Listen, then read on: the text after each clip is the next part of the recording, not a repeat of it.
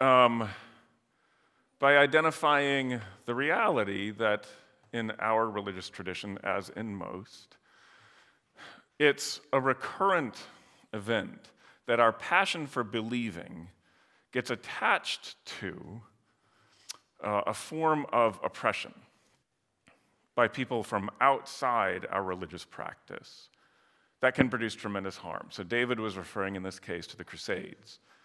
Passion for believing from amongst the adherents, getting attached to a nefarious, oppressive aim. We in our church, uh, a big a part of our story is extracting ourselves from one form of that, where our passion for believing became attached to um, a particular form of oppression or suppression related to gender and gender identity. This kind of occurrence, though, keeps happening, right? It's something that continues to occur where who we are, what it means to be Christian, to be in the Christian tradition, is often taken over or co opted by others with agendas. And because our passion for believing is powerful, it can be particularly destructive and harmful and difficult to change. And so, if that's something that resonates with you, um, my hope this morning is to present an occurrence in the life of Jesus where he perceived this and was affected by the same kind of occurrence, the same sense of having been co opted. The religion, the temple, the whole packaging that he loved, when he perceived it having been corrupted, what did he do? How did he respond? And his response, I found to be quite telling, expansive, uh, complex, a whole lot of options if Jesus is a go to person for you, a whole lot of options that he presents for you and I to choose from in terms of how to respond. So, the story uh, that I'm reading is I'm taking the account uh, this is a story that got a lot of attention, that emblazoned itself on the followers of Jesus. They were really taken by what they saw when Jesus encountered something troubling in his practice of religion. They were taken with his response. It's, account, it's, it's recounted in all four of the stories of Jesus, um, and with a lot of detail. And so we're taking the one, I'm working with the one today that comes from the gospel attributed to Mark. It begins like this this is chapter 11. When they, meaning Jesus and his followers, were approaching Jerusalem at Bethphage and Bethany, near the Mount of Olives, Jesus sent two of his disciples and said to them, Go ahead into the village, go into the village ahead of you, and immediately as you enter it, you will find there a colt that has never been ridden. Untie it and bring it. They brought the colt to Jesus and threw their cloaks on it, and he sat on it. Many people spread their cloaks on the road, and others spread leafy branches that they had cut in the fields. Then those who went ahead and those who followed were shouting, Hosanna! Blessed is the one who comes in the name of the Lord. Blessed is the coming kingdom of our ancestor David. Hosanna in the highest heaven. Then he entered Jerusalem and went into the temple. And when he had looked around at everything, as it was already late, he went out to Bethany with the twelve. So this is called the triumphal entry. Jesus is coming into Jerusalem. Now, he's probably visited Jerusalem as a child for festivals and holidays and things like that, but this is the first time he's coming as sort of the um, emerged Jesus. Jesus in his ministry, his mission. And he's coming sort of as an outsider. He's from the North Hill country. He would have been categorized, caricatured as uneducated, um, not one of the academic elite, not from Jerusalem, but he's from the North Hill country. And he's coming to visit the seat of power for the religion that he loves, but it's also clear that he is troubled by it.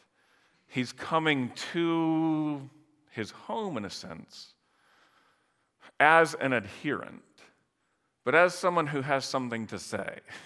there are things about it that are troubling to him that he will declare in short order. The people lean into the awesomeness of his coming. They see him, this is sort of a classic king entering town, right? But Jesus makes it clear that he is not doing the normal kingly thing. A king entering triumphally into a town that he is going to perhaps take over, would come with an army carried on a litter by multiple soldiers with fanfare, trumpets, all of it. The king would come with a display that would communicate power, that would terrorize the people, that would let them know that he is in charge. He is here to dominate. Jesus instead comes on a small horse, unadorned, dressed simply. we in the Christian tradition, I think, we can't quite let that be the case. So we celebrate this thing called Palm Sunday. Oh, the people took palm branches and threw them down. What really appears to be the case is the people are thinking, oh, this has got to be better. So they're running around into the fields and they just cut grain and throw it on the road in front of Jesus. We've got to do something to make this bigger than what it is. Right? But Jesus is coming diminished which is consistent with his anti authority, anti domination ethic of kingship, right? But the people say, oh, he's coming as a king. Then Jesus, Jesus makes this little visit to the temple. Now, this will turn out to not be like a tourist visit, all right? you kind of think, oh, he wants to see the sights. He just can't wait to see the temple. No, he is scouting it out. And the trouble, Jesus finds, is that there aren't enough people here for what he wants to do. It's late, things have quieted down. He has plans, okay? So, evening, morning the next day. On the following day, when they came from Bethany, he was hungry. Seeing in the distance a fig tree and leaf, he went to see whether perhaps he would find anything on it. When he came to it, he found nothing but leaves, for it was not the season for figs. so, so, just to be clear, the tree is not doing anything wrong. Okay? it's just not the time for fruit yet. but Jesus is hungry. he said to it, May no one ever eat from you fruit from you again. And his disciples heard it. So, Jesus wants a fig. There are no figs. He curses the tree. And it registers on the disciples. The disciples hear it like, oh, what was that? Now, to help us through the story, what we need to know is that the entire story is about Jesus' response to the trouble that he perceives in the institution. All the words actions of Jesus reflect that. So, what this is saying is that the first response of Jesus, the pre conscious, the pre thought, visceral gut response of Jesus is curse you, damn you, institution. The first response of Jesus is you just have to die. This, this is irredeemable. This is horrible. This is hopeless. This is deplorable. I am so appalled at the corruption that I find in this place. Curse you. Damn you to death. Right? so, if that's in you, as you encounter corruption in this system that at least I love, know that you're not alone. But he continues walking. He does not utter his curse, turn around and go home. He keeps going. It says, Then they came to Jerusalem, and he entered the temple and began to drive out those who were selling and those who were buying in the temple. And he overturned the tables of the money changers and the seats of those who sold doves. And he would not allow anyone to carry anything through the temple. He was teaching. I love that. Uh, Jesus' pedagogical technique.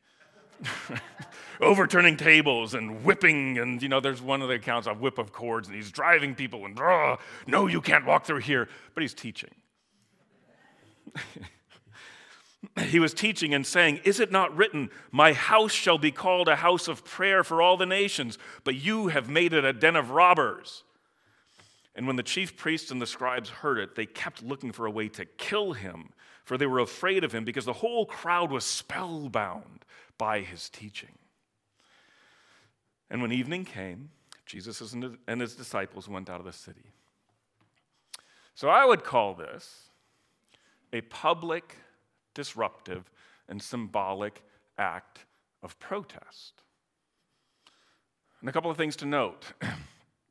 the first reaction of Jesus, curse you, I think is visceral, gut, kind of again preconscious. This is fully embodied and passionate, but thoughtful.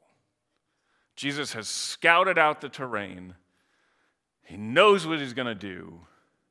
It's intentionally disruptive, intentionally passionate, but it's also symbolic, okay? I don't think Jesus actually believes that this act will transform the practice, whatever it is that's troubling him, which we'll find out about in a minute. I don't think Jesus thinks this act is going to fix it, right? Whatever he disrupts today, the tables will be set up and the money will be changing hands and things will be flowing smoothly tomorrow.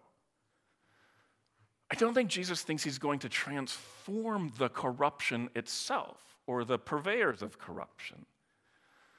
I think Jesus wants to communicate something that will be remembered. Jesus wants to say to those who are watching, perhaps to those who are also troubled or at least confused, Jesus wants to declare, I am with you. I, as a person of voice, see the corruption. I am troubled. There is an alternative. There are those who think that it should not be this way. And he wants that to be remembered. It's interesting, too, that his target of protest is the church, right? Our version of the church. When you and I think of like civil protest, public, disruptive, symbolic acts of protest, we usually go to seats of government, to the city building, to the state capitol, to some federal building. And Jesus could have done that, right? In part, he is perceiving, I think, that the religion of his day has been co opted by external political forces. So he could have gone to the seat of governance in Rome, Pilate's house or temple. He could have gone, Herod was a puppet king who was a, a, a civic government official. He could have gone to Herod's palace. He goes to the temple, right? It'd be like you or I if we are troubled by something in the church, in Christianity, picking the cathedral, the church, the place inside, and going there to be disruptive, going there to say what is happening. I think Jesus believes that the hope is in this institution. What he wants to inhabit, what he wants to bring to the world, will come from and through this institution, the religious place that he loves. And so that's where he's going to go to protest. And so that's a different effect to me, right? That is someone from inside communicating about the religion to those watching, to those wondering, yes, this is a mess. This place, from this place emanates mess. And when Jesus um, calls it a den of robbers, here's where we get a little clue into what he's perceiving. Okay, he's not just saying, yeah, there are bad financial dealings here.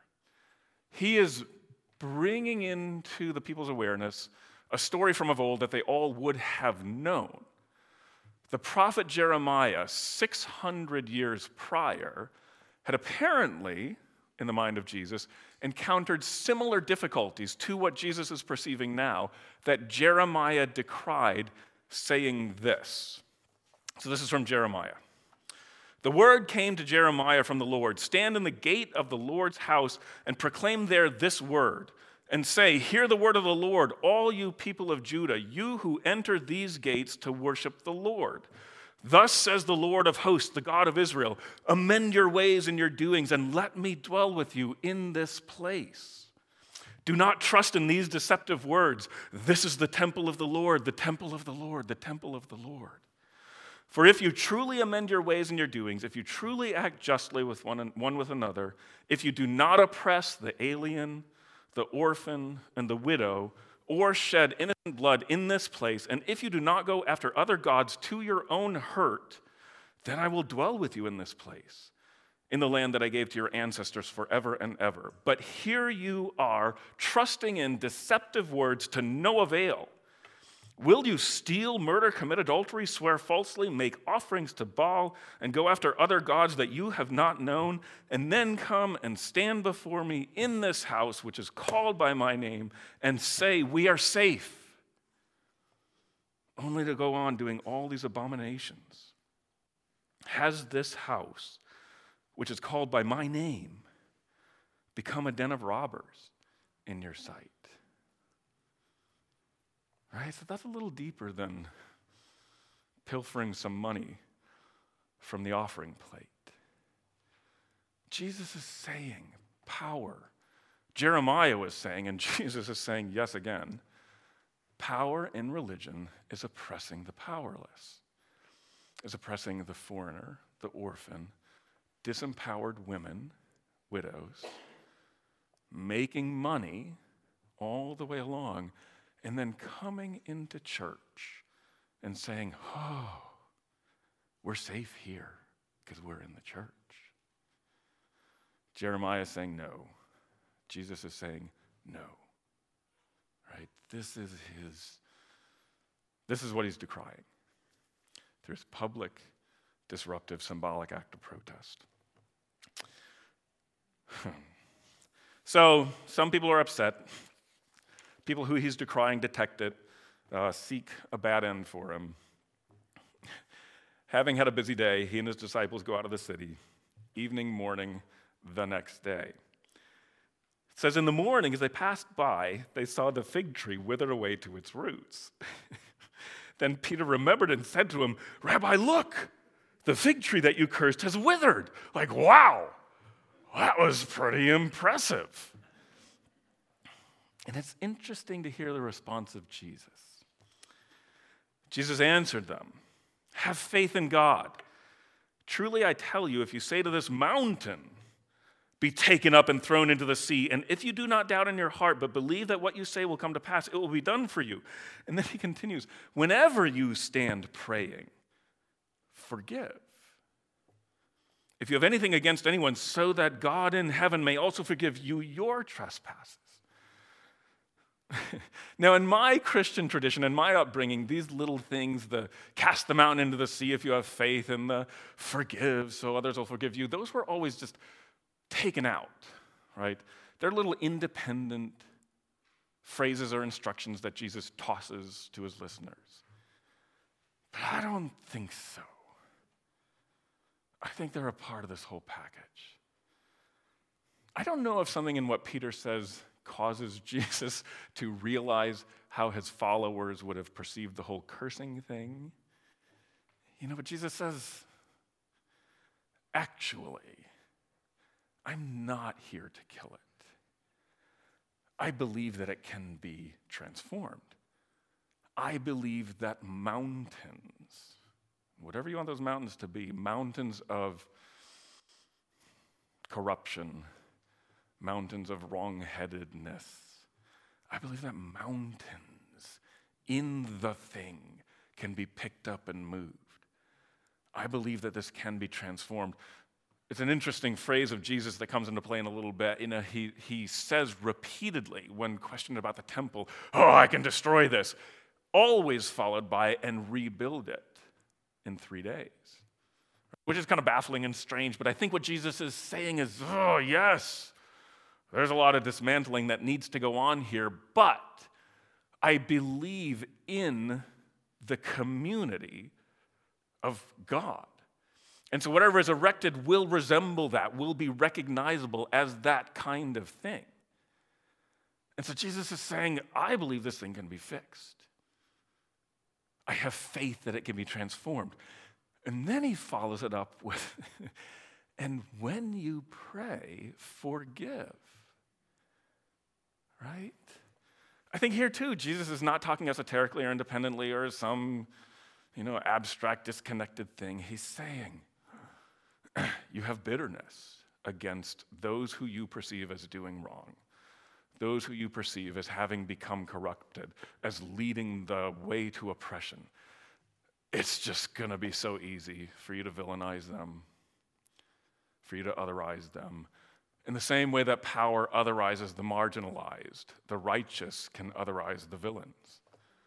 And there's this little phrase in there, right? Jesus as you forgive them, God will forgive you. Jesus is just saying, oh, don't think you're so different. Don't think you don't have that same propensity that you're decrying in those who are the villains right now. Don't go there. And Jesus inhabits this all the way to the end, too. Father, forgive them. They don't know what they're doing. Right? Jesus, too, rather than otherizing us, rather than condemning us, comes and is one of us. And so we come to the end. And like I'm both grateful and challenged. I am so grateful. And the one, like, kind of sadly grateful, right, that this just keeps happening again. Jeremiah, 600 years before Jesus, Jesus, um, colonialization, all of it just keeps happening and happening and happening. It's sad. We are not, in some unique way, immune to being taken over, being co opted, the passion of our belief. But then I see in Jesus, and his followers must have noted because it's here, this full array of responses. In Jesus is curse you, in Jesus is public protest to communicate somebody thinks this is wrong. Right? In Jesus is the possibility of transformation. In Jesus is forgive them. Let it go. Right? All of them are hard for me truthfully, if I think about it. You know, it's kind of easy to, to curse, but to actually, sadly, but to live in that, right? Like you kind of, oh, I shouldn't feel that. For this Dutch Midwestern conservative religious good oldest son to publicly protest, and especially because I am not the object of oppression right? The system does not oppress me. So why would I protest? To believe in the possibility of transformation, sometimes it's too much, right? It's just like, no, I don't really think so. Okay, I'll try. And then to forgive.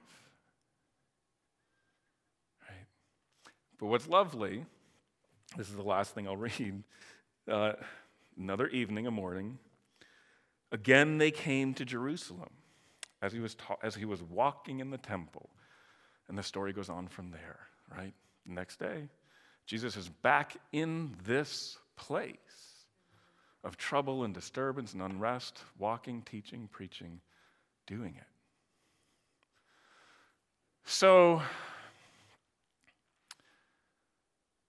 I again find it helpful just to know this is a, this is a a thing that happens to us. This is a thing that happens to the Christianity that I love. I am a Christian through and through. My religion gets co opted by others for nefarious aims. I have the propensity to do the same.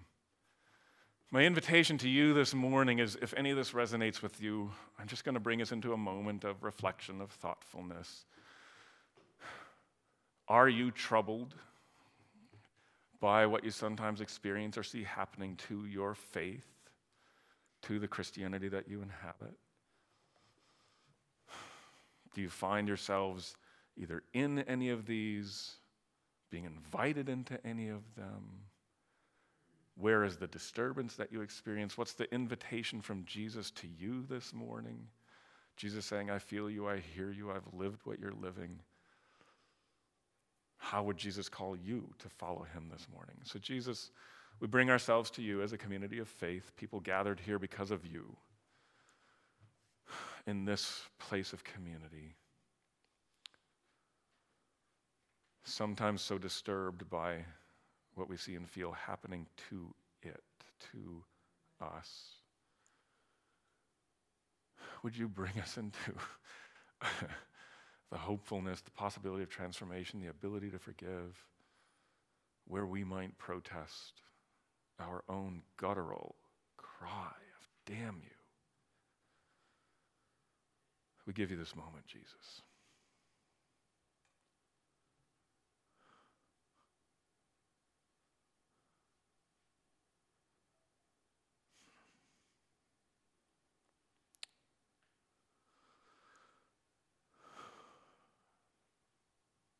Thank you again, Jesus, for just through and through being in our experience of life with us.